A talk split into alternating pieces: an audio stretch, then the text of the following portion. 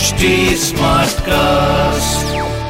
आप सुन रहे हैं एच डी स्मार्ट कास्ट और ये है लाइव हिंदुस्तान प्रोडक्शन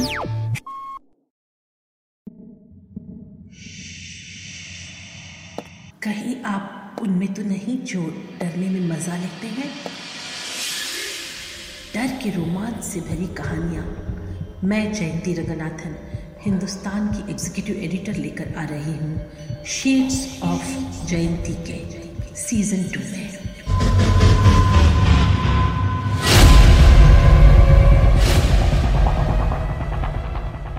आज की कहानी है, मेरा पगला दोस्त।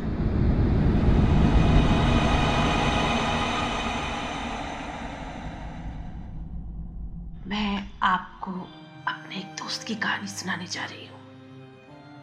सुनकर आप ही तय कीजिए, ये सच्ची है या झूठी? मुझे तो हमेशा ये सच्ची लगी, सौ आने सच्ची। हेमंत नाम था उसका। मेरी क्लास में पढ़ता था, एकदम दुबला। सिर के बाल उसके हमेशा खड़े रहते। वो राजनांदगांव से हमारे शहर में रहने आया था। स्कूल में उसका कोई दोस्त नहीं था। पता नहीं कैसे मेरी उससे दोस्ती हो गई। शायद मेरे लंच की वजह से मेरे लंच बॉक्स में इडली या डोसा होता और उसके लंच बॉक्स में प्लम केक उसे अपना खाना पसंद नहीं था और मुझे अपना, हम दोनों लंच टाइम में अपना खाना अदल बदल लेते और चुपचाप नीम के पेड़ के नीचे बेंच पर बैठकर खाते। मुझे अजीब अजीब बातें बताया करता। जैसे उसके घर में एक बड़ा सा पुराना ट्रंक है। उस ट्रंक को खोलकर जब वो अंदर जाता है तो वहाँ एक अलग दुनिया है। वहाँ दो खरगोश, एक कुत्ता और एक कछुआ रहते हैं। स्कूल से घर जाने के बाद वो वही चला जाता है। अपनी माँ के साथ। सब वही रहते हैं। खूब मज़े करते हैं। मैं मज़ा लेकर उसकी बातें सुनती।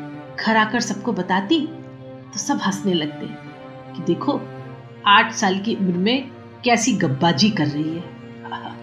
अक्सर वो अपने बैग में कोई अनोखी सी चीज़ लेकर आता।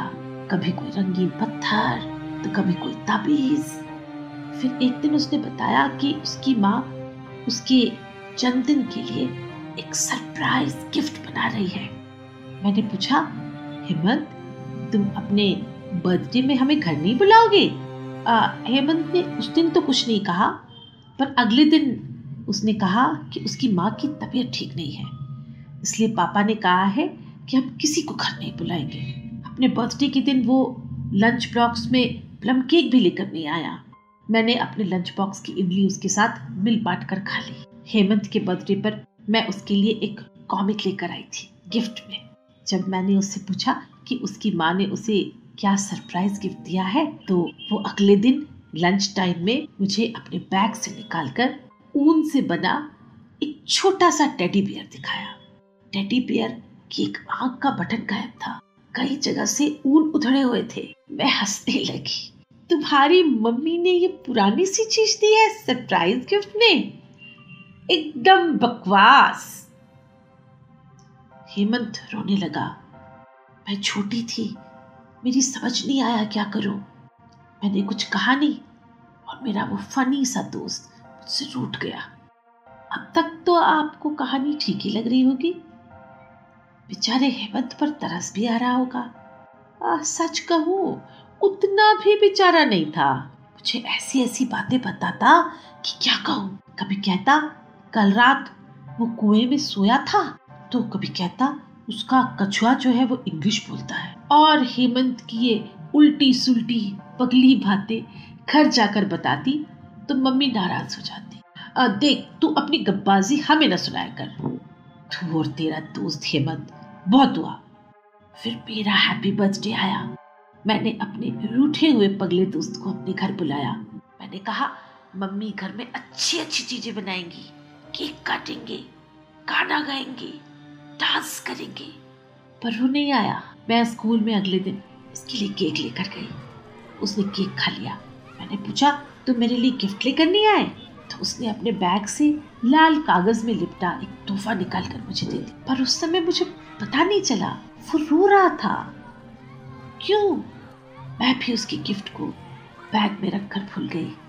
फिर अचानक हेमंत ने स्कूल आना बंद कर दिया।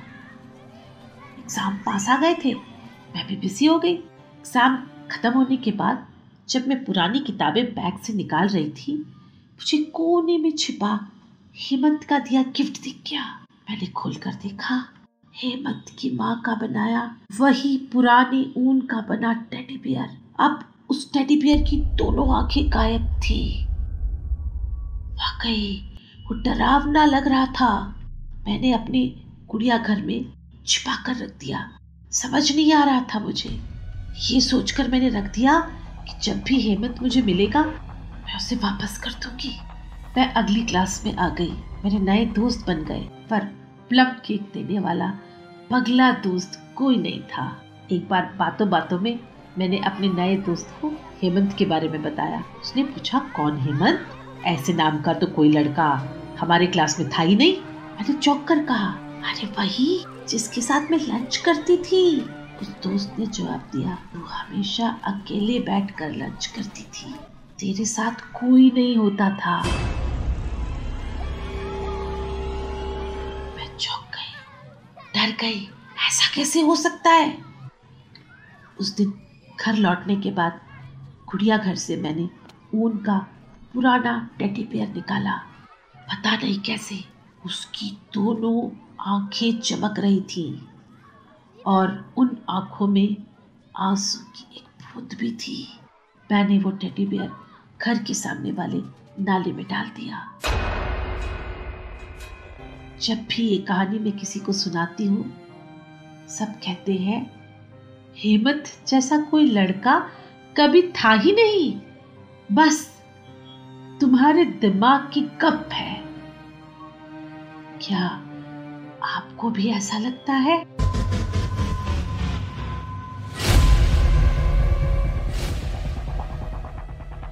मैं जयंती रंगनाथन अब आपसे विदा लेती हूँ। आप मुझ तक अपनी बात पहुँचा सकते हैं फेसबुक ट्विटर और इंस्टाग्राम के ज़रिए।